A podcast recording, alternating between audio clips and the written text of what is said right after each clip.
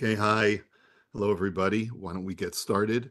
This is Daniel Korobkin speaking to you uh, from Thornhill, Ontario at the Bayit for webyeshiva.org. We are studying um, Maimonides' Guide for the Perplexed, the Rambam's Moreh Nevuchim, um, and we are using the uh, Shlomo Pines translation uh, that has been around for quite a long time. I understand that there is a new translation hopefully coming out this summer we're look very much uh, looking forward to uh, to seeing it and hopefully gaining much from it. But in the meantime, the Shlomo Pines edition is really, really very, very helpful.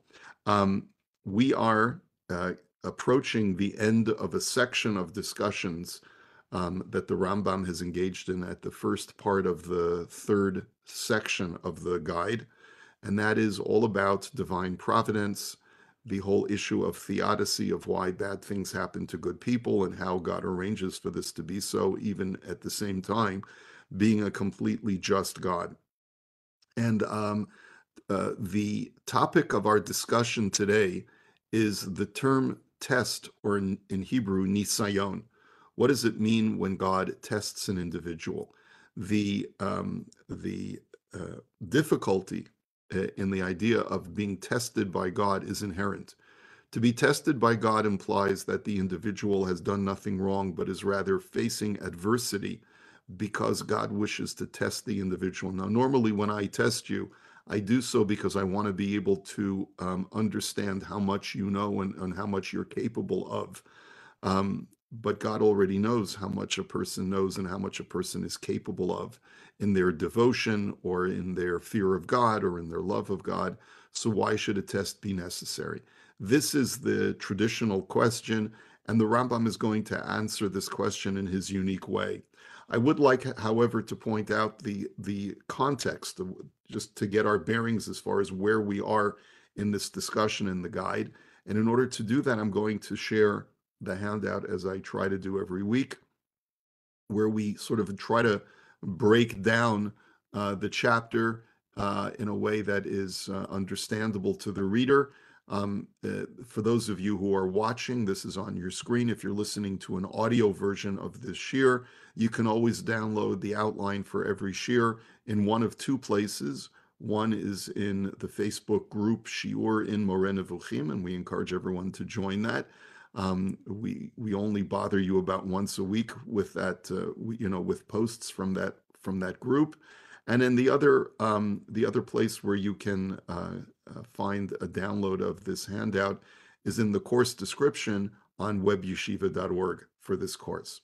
So the background is that um, uh, our previous chapter, chapter 23, which was an analysis of the book of Job in trying to understand the different opinions as to why uh, people suffer in this world. Um, and really was a reference back to chapter 17. The Rambam had cited an opinion that he had attributed to the Mutazilite philosophers, which was aligned with Job's friend Bildad in the book of Job, that God's wisdom dictates that some people should have an increased reward in the next world, and as such, they undergo suffering for no reason other than to increase other to increase their reward in the next it, in the next world.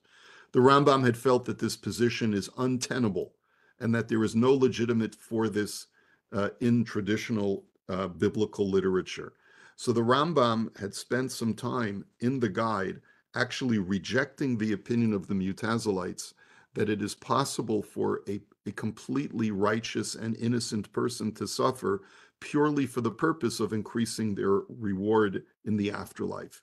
Now, I do want to point out before we go any further that while the Rambam feels that this is an untenable theological position within Judaism, that people should suffer in this world purely for the purpose of increasing their reward in the next, I do want to point out that not everyone agrees with the Rambam. There are Rishonim, medievalists, that both precede and succeed the Rambam who believed that this, what the Rambam calls this mutazilite opinion, actually is something that our sages very much subscribe to. One of them is Rashi. And it is based on a passage in the Gemara that the Rambam does not quote, but I think is quite important. So we're going to see this just to be able to create a little bit of contrast to the Rambam's opinion. Amar Rava v'itema Rav Chisda, Rava and some say Rav Chisda said, Imro adam sheyisurin ba'in alav, if a person ever sees or ever notes that he is suffering in life and he doesn't understand why, yifashfesh b'ma'asav, such a person should immediately scrutinize his ways. As scripture sa- says, that a person, we shall search or scrutinize our ways, and we will return to God after we discover what we've done wrong. And then the Talmud says, Pishpesh velo matzah. If a person scrutinized his ways and couldn't find that he had done anything wrong, yitle bevitul Torah. He should ascribe his suffering to the fact that he has done something wrong, not actively but passively, and that he hasn't spent sufficient time that he could have used studying Torah and the, the script and the, the Talmud quotes another scripture. Now, then the Talmud says, "V'im tala v'lo matzah." If he scrutinizes his, his time schedule and and is able to honestly say to himself, "I have not done anything wrong." And I have spent all my time efficiently studying Torah, and I've not wasted any time. Biadua sheyisurin shel ahavahim. Then one can rest assured that his suffering is a suffering of love. Now, this term Yisurin Shel Ahava is a, a, cryptic term. We're not really sure what exactly it means.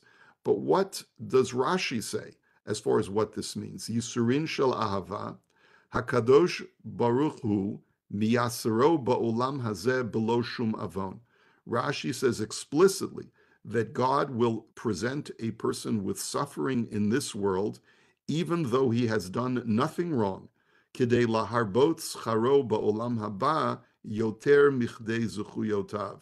In order to increase his reward in the next world with an amount of well-being and reward that far exceeds what he deserved because of his actions. So therefore, suffering offsets reward. So that maybe I deserve because of all of my mitzvot and all of my merits, I deserve an 80 in Olam Haba. But if God presents me with suffering in this world and causes me to really have a very difficult life, then I'll get a 90 as far as you know the amount of reward in the next world, even though through my deeds I only deserved an 80. Now that if if if Rashi is not saying exactly what the Rambam rejects, I don't know what Rashi is saying, but it's clear and Rashi certainly predates the Rambam, it stands to reason that the Rambam had access at least to Rashi. Um, and the Rambam says that this is not a tenable position. We don't know exactly how he's going to explain, at least not at this point, how he's going to explain this particular passage in Tractate Brachot, but certainly the Rambam um, uh, has those who argue with him. Another example of a, a, medievalist who comes after the Rambam, who disagrees with the Rambam, is Rabbeinu Yonah of Gerundi, who, who uh, writes the Sharei Tshuva in the, I believe, the 13th century. And he writes as follows, V'chasher yavo musar Hashem yitbarach al ha'ish asher huzach v'yashar, that if uh, affliction is presented to a person, person who is pure and upright, yihiyel nisayon, it is surely there as a test, ulahagdil scharo olam haba, and is there to increase a person's reward in the next world. Kemoshen Amar, as it says, and now I want you to look carefully at this verse that Rabbeinu Yonah quotes. It's from Devarim, Deuteronomy chapter 8, verse 16. The Rambam is going to present this with this verse shortly.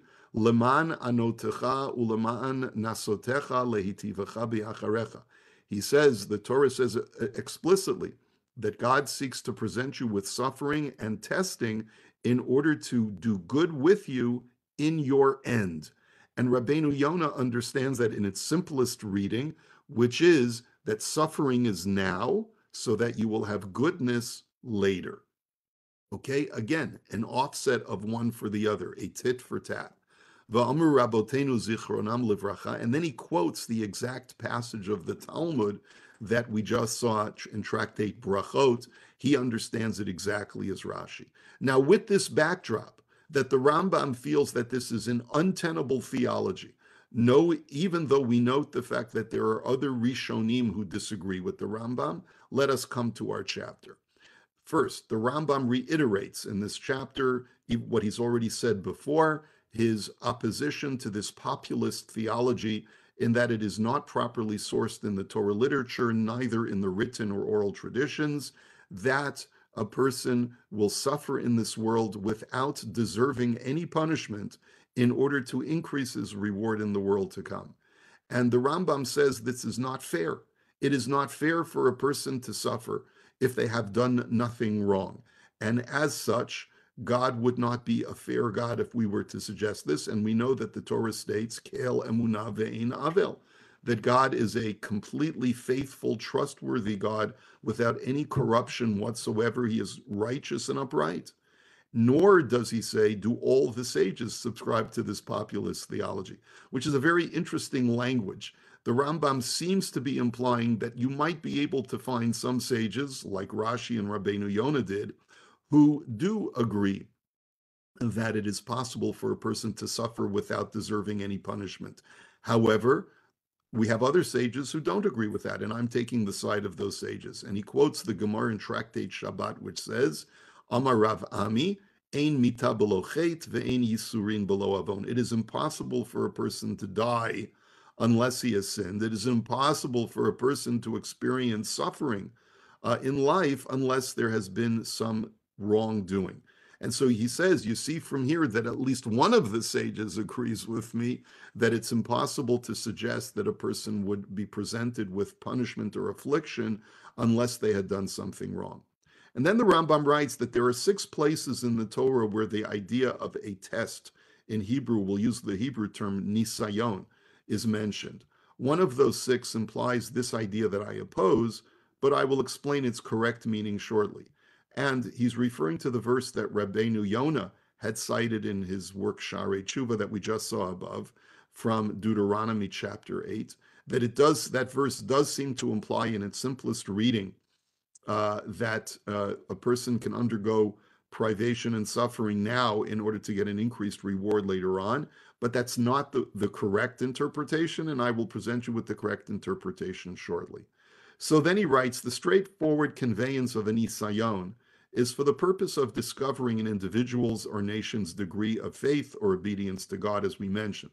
But this is inherently difficult to accept because does not God know already what is in the person's heart?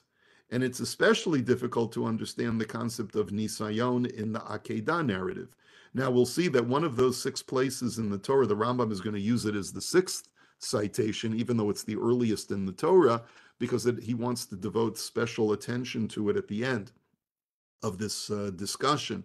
But he says it's especially difficult to sort of contain this idea that a Nisayon is God is curious what is the person's capabilities since only God and the participants, Abraham and Isaac, were witness to it. Surely then the Nisayon could not have been for God. What would be the purpose? There's no one else around to discover this information at the time of the Akedah. So why is God testing Avram? God already knows what Avram is capable of. And uh, and uh, for Avram to know what he's capable of, the Rambam feels that that's not worth entertaining. The texts, however, that imply that the test was administered to provide God with knowledge are as follows.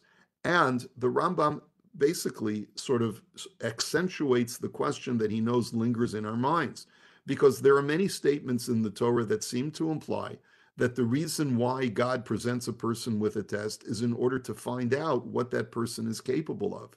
Like it says uh, in the case of the Akedah, in Genesis chapter 22. God, after Abraham passes the test by taking his son Isaac and attempting to slaughter him, God says, Now I know, ki ata yadati ki ata. Now I know that you're a God fearing man.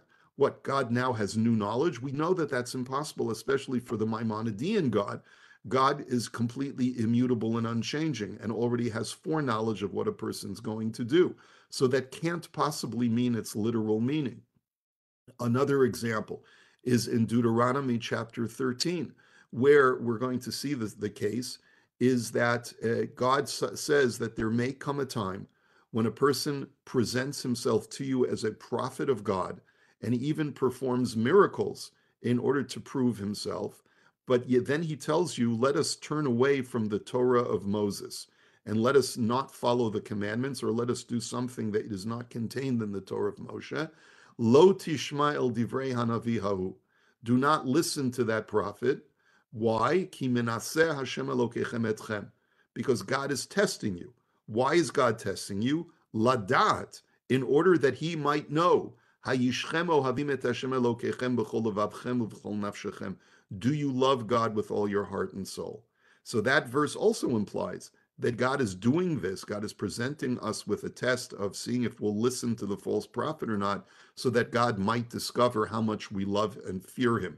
So that's again very problematic because God already knows. God has foreknowledge. Why is the test necessary to educate God? God is not, God transcends education.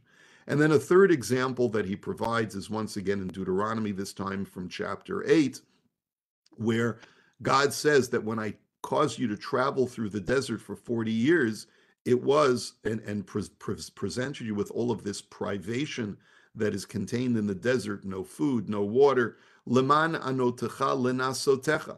I did this to afflict you and to test you. Lada'at, so that I might know, et asher bilvavacha, what is in your heart, hatishmor mitzvotavim lo, will you still observe my commandments, even though you are not uh, provided with your very essential needs. Now, these three verses certainly seem to um, uh, accentuate the problem that an all knowing God needs to go through a process in order to discover what is contained within the human heart. That the Rambam says cannot possibly be the correct meaning of these verses. And so we're going to have to provide us with a modified understanding. The correct meaning and objective of the Nisayon, therefore, says the Rambam, is not so that God might know, because God already knows, but it is rather to reveal to others what they should do or believe. And just a direct quote from the Pines edition accordingly, the notion of a Nisayon consists, as it were, in a certain act being done, the purpose being not the accomplishment of that particular act, but the latter but the latter's being a model to be imitated and followed.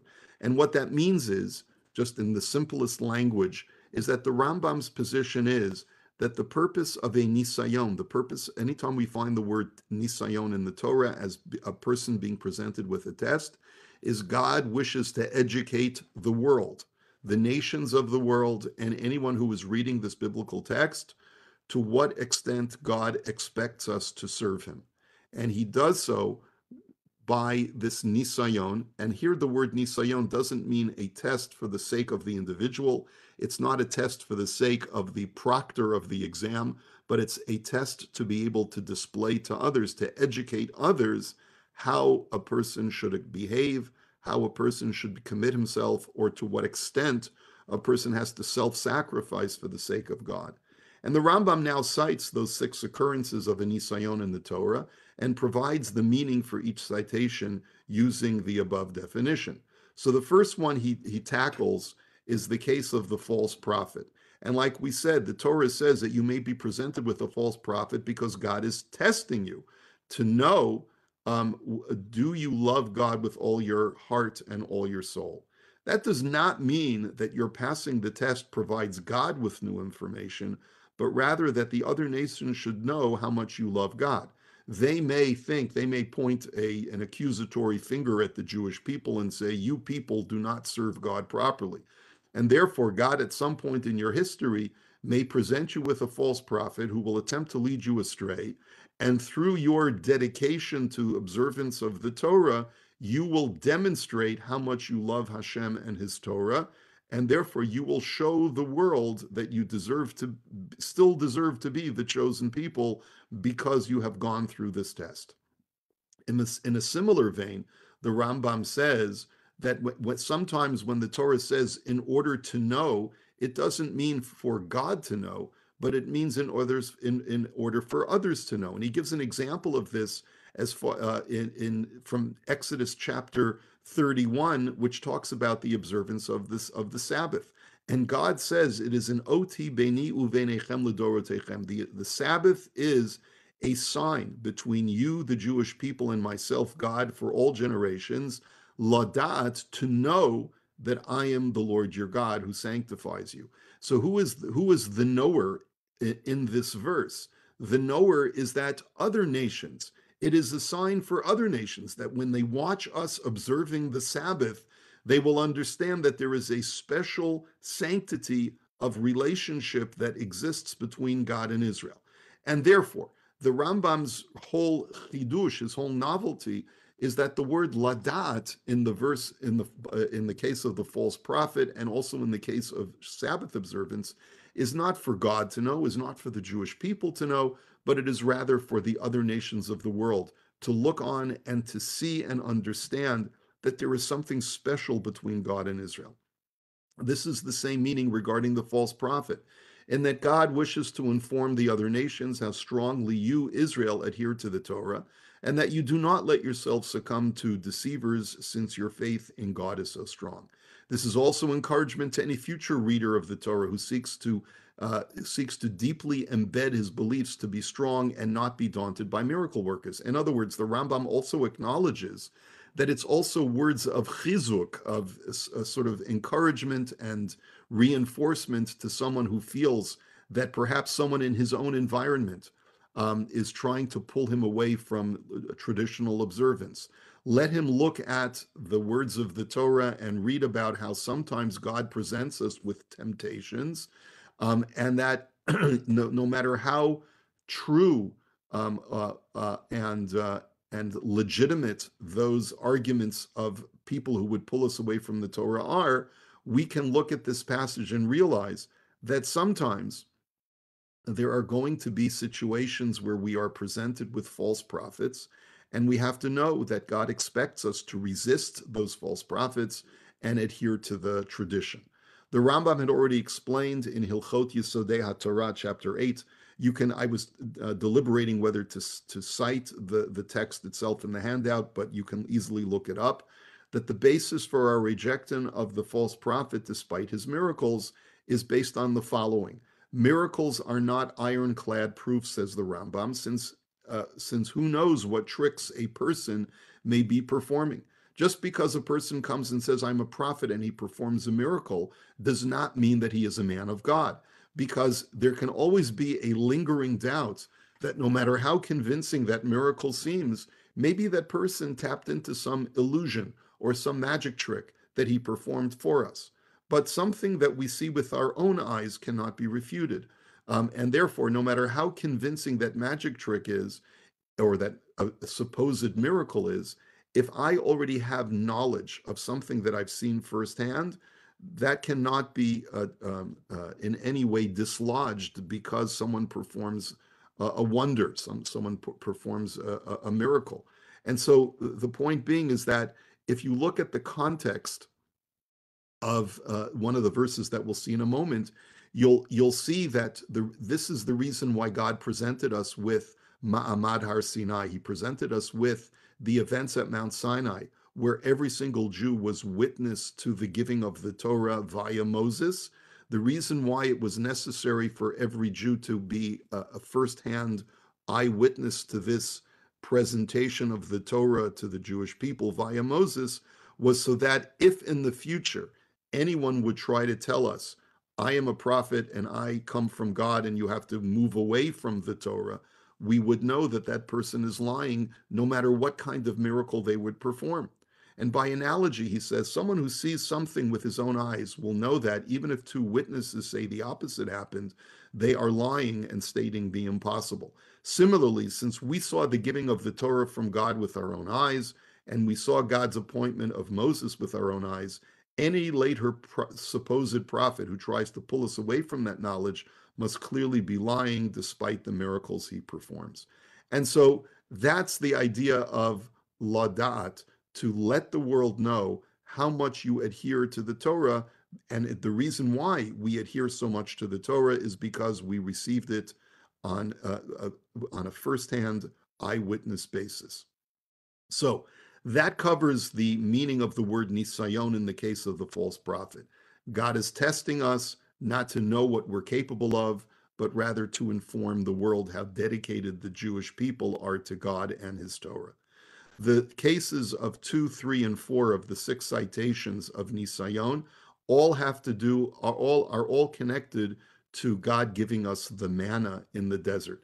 And the Rambam basically says there are three verses in the Torah that use the word nisayon or some variation thereof in the context of giving us the, the man.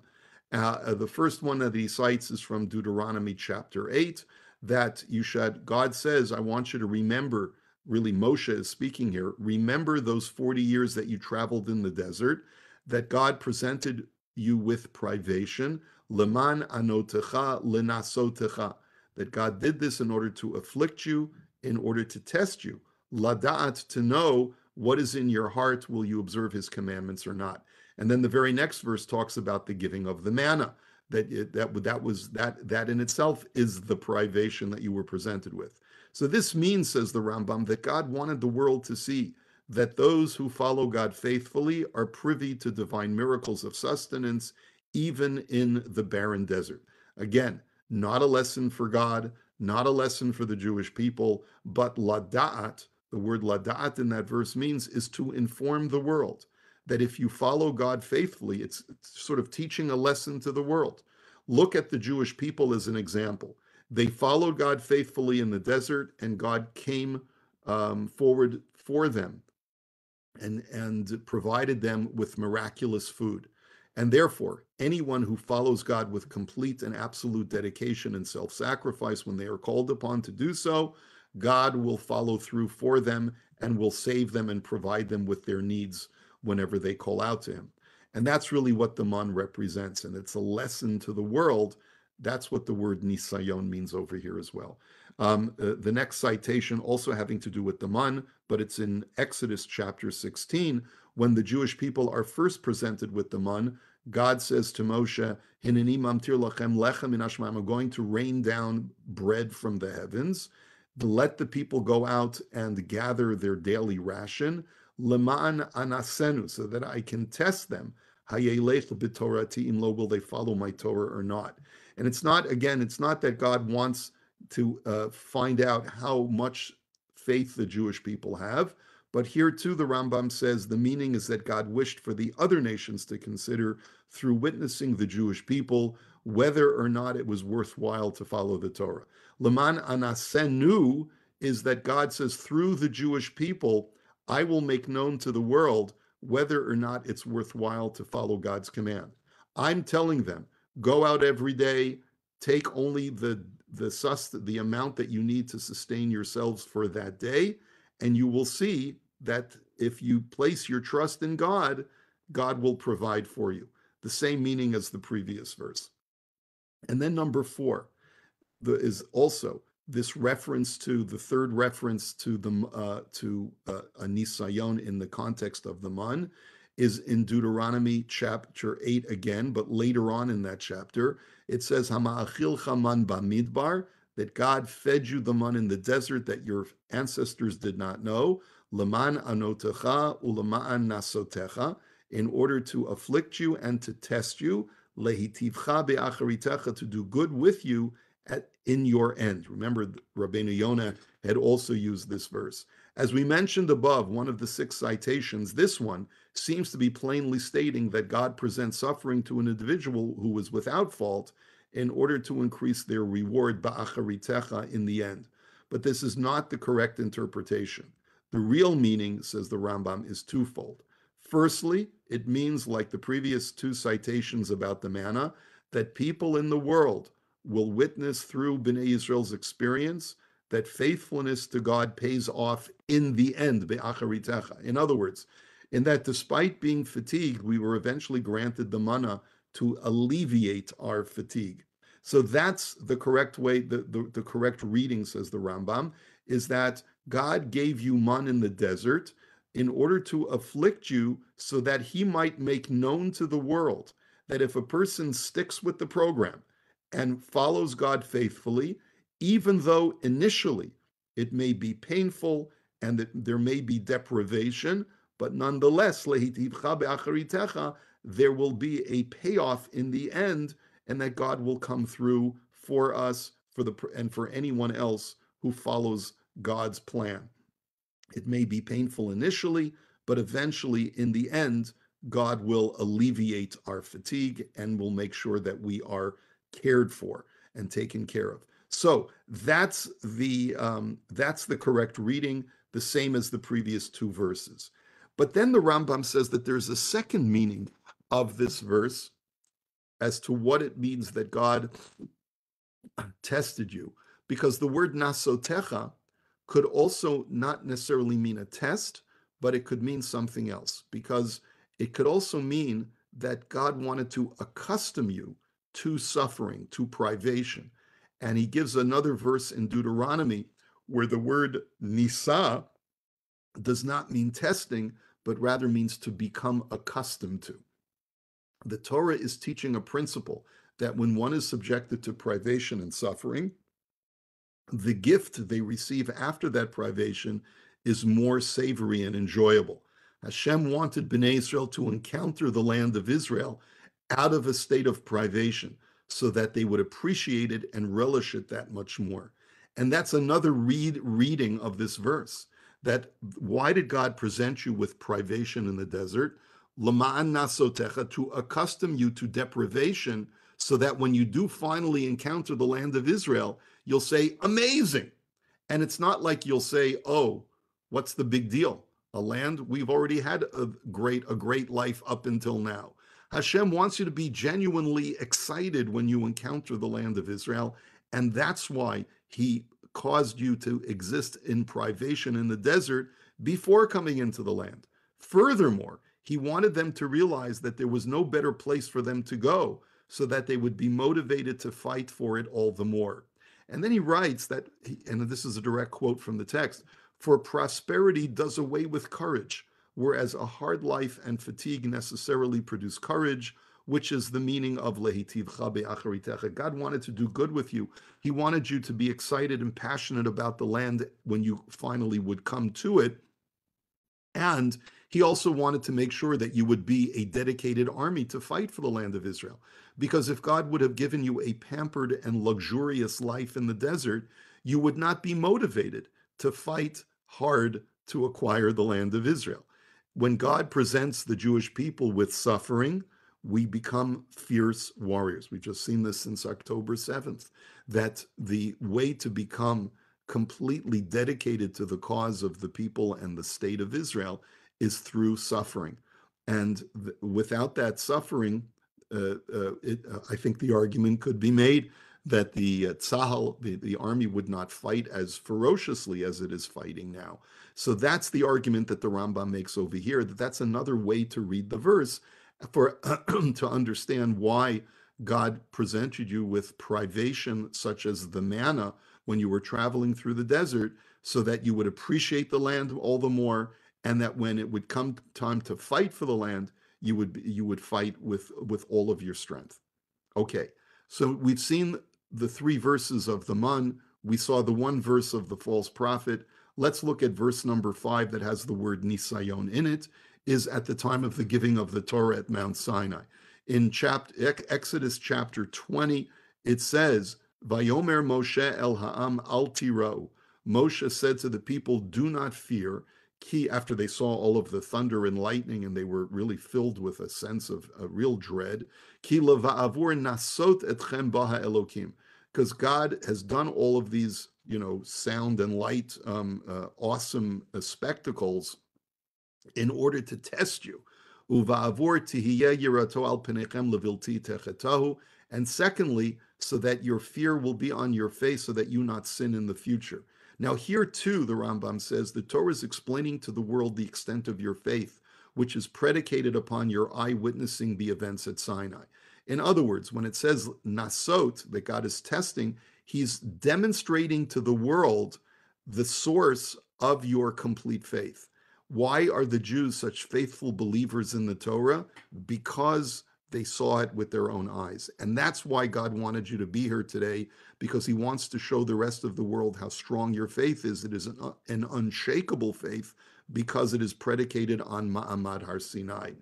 uh, that this is the connection to the subsequent phrase, so that your fear will be on the fear of God will be on your faces, so that you not sin in the future. That is by virtue of the fact that your faith is deeply embedded based on what you have witnessed firsthand, you will never come to stray from God, even if a false prophet performs a miracle for you, as per above. So, therefore, uh, the the whole idea is to connect this verse of the nisayon at the time of the giving of the Torah to the nisayon of the false prophet. They really go hand in hand. They really are, you know, complementary of each other. Why did God present you with the spectacles at Mount Sinai? So that he can show the world that your commitment to God and his Torah is unshakable, such as when a false prophet comes to you, that nisayon, that demonstration of your faith will be that much more manifest because of the events at Mount Sinai. And finally, number six, the Rambam talks about the Akedah and gives it special attention. It says clearly by the Akedah, by Hi Achar Hadivarim Ha'ela, the very first verse of the Akedah, chapter 22 of Genesis, V'ha Elokim Nisa et Abraham, God tested Abraham. There are two great concepts contained in this narrative that are fundamental to the Torah, states the Rambam. Firstly, this verse teaches to what extent a person must express his love and fear of God. When we consider this story, we have to realize that it required of Avraham to sacrifice far more than his assets or his own life. It's hard to fathom any human being being capable of doing what he did to take the child of his old age after having previously uh, given up hope of having a child and killing the person whom he believed would be the progenitor of the chosen people. The child that would be the father of the chosen people, being willing to kill him and sacrifice his life because God commanded him to. This demonstrates the tremendous dedication and love and fear and awe that Avraham had of God. And that is why it is such an important narrative in the Torah. It is there to demonstrate to all readers, the other nations of the world and future generations of Jews, to what extent a person who fears and loves God has to be self sacrificing. Abraham and, and the Rambam uh, goes even into greater extent. I'm not using all of his language. He did not hesitate, however, and he did so only after days of journeying. This demonstrates that this was not an impetuous act without thought, but rather performed after much deliberation and forethought, which demonstrates the deep extent of Abraham's devotion. Abraham did not perform the act of the Akedah out of a fear of retribution. We have no indication that God threatened him that if you don't do the Akedah, I'm going to do all these terrible things to you. It does never says that in the Torah. So we we conclude that the reason why Avram did this is purely because of love and reverence, not because of a fear of what would happen to him, solely because of his great love and fear of him. And that is why the angel stated afterwards, Ki ata yadati ki ata. Now I know that you are a God-fearing person. This means that through your act, not that I know God, ki ata yadati, it's almost like ki ata hodati, that now I have notified the world. I have made it known throughout the world. Other nations will know to what extent they should revere God.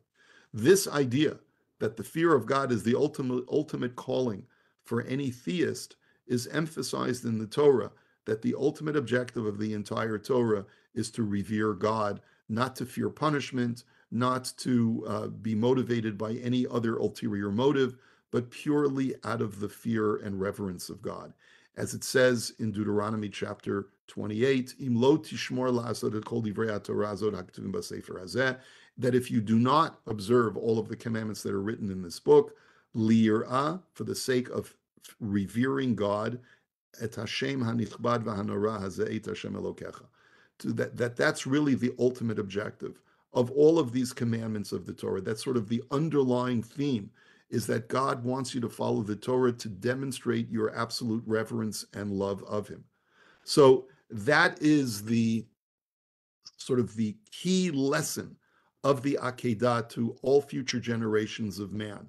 That you see from this narrative, from this story, to what extent a person has to make ultimate sacrifices for the sake of God.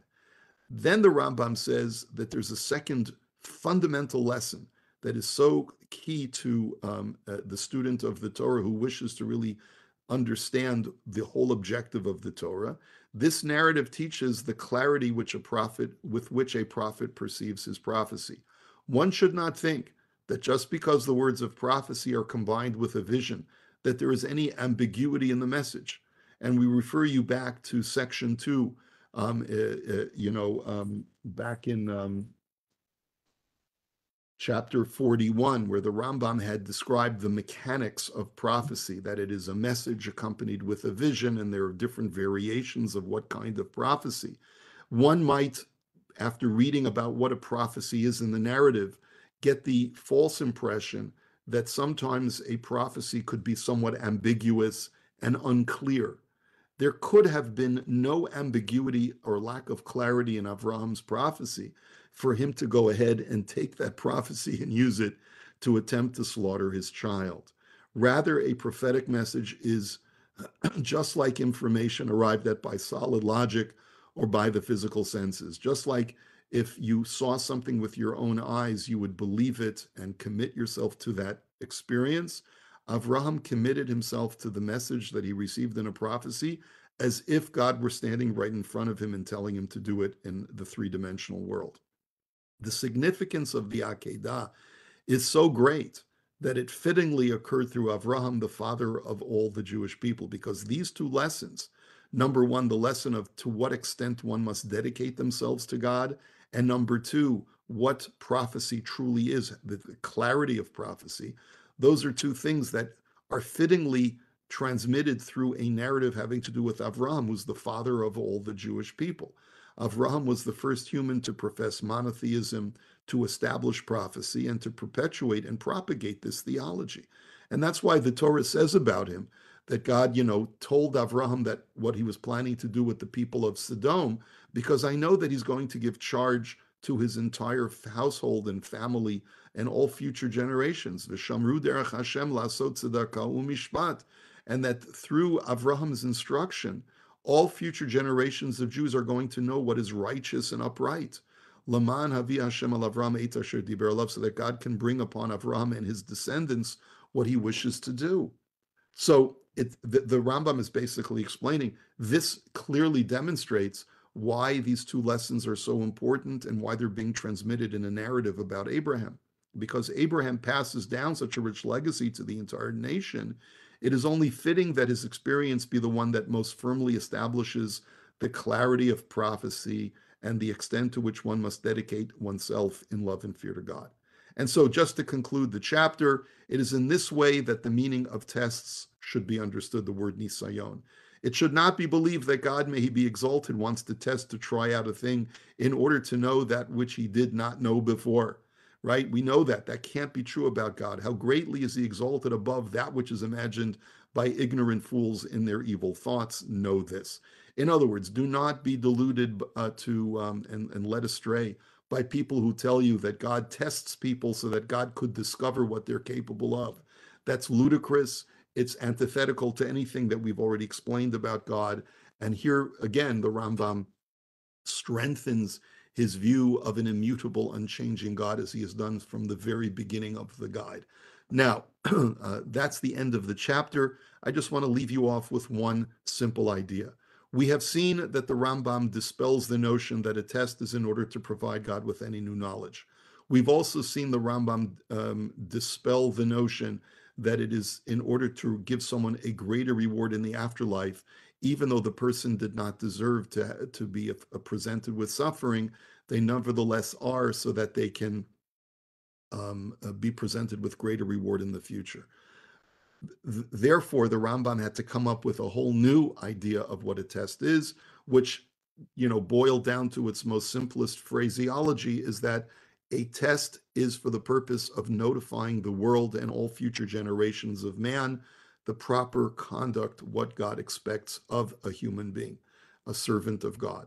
That's the purpose of a test, not for God, not for the individual, but sometimes I may actually be suffering not for my own sake, not because I deserve the punishment, but because through me I act as a vessel that God can use to uh, to to present the world with with with an education.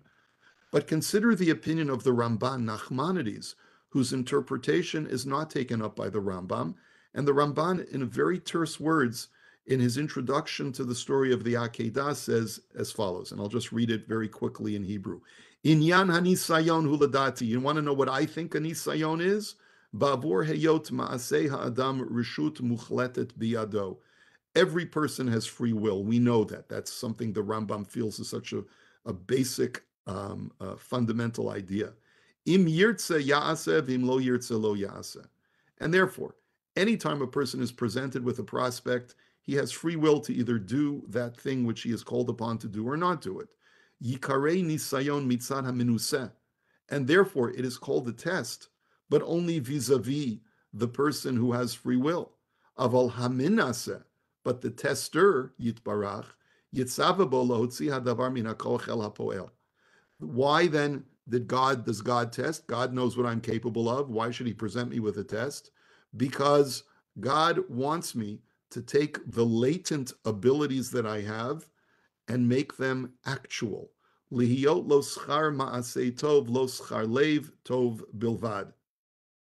And the, the basic idea that the Ramban presents us with is God wishes to increase the righteous man's reward. And so, therefore, even though God knows that this righteous man, Abraham, was going to be prepared to slaughter his son Isaac, he nevertheless told him to go through the motions of doing it so that God, Abraham could be rewarded not just for his good intent, not just for his the goodness that was latent in his soul, but also for his good deeds. Because when a person acts properly, they are given a greater reward um, than one who just thinks and intends properly. And because God wishes to increase every righteous person's reward, he will sometimes present a person with a, so to speak, nisayon, a test, in order to change from the potential to the actual, in order to bring that activity to the fore so that God can increase the reward of the individual. It is a very intriguing prospect. It's curious as to why the Rambam doesn't even undertake this as a possibility of what a nisayon is. But nonetheless, I leave that for you to, to ruminate over um, and to think about wh- where the Ramban's definition of a test uh, would fit into the Rambam's rubric, uh, because he clearly has a very, very different idea of what a nisayon is. But the bottom line is that with the conclusion of this chapter, we've put to rest the idea that God is in any way unjust. And that really is the theme of this whole section of the guide that God is Hatsur Tamim Pa'alo. His acts are all pure and righteous. He will never present a person with suffering for no reason. He will sometimes do it in order to provide an education to the entire world, even and and will sometimes also do it in order to, uh, like we saw in the case of the um, of the Jews and the mun in the desert, to make sure that we appreciate the future that much more. But there is always a righteous reason why a person is presented with privation in life. Um, the primary reason being is to demonstrate to the entire world a very important lesson. Okay, and here's where we'll we'll stop it for today.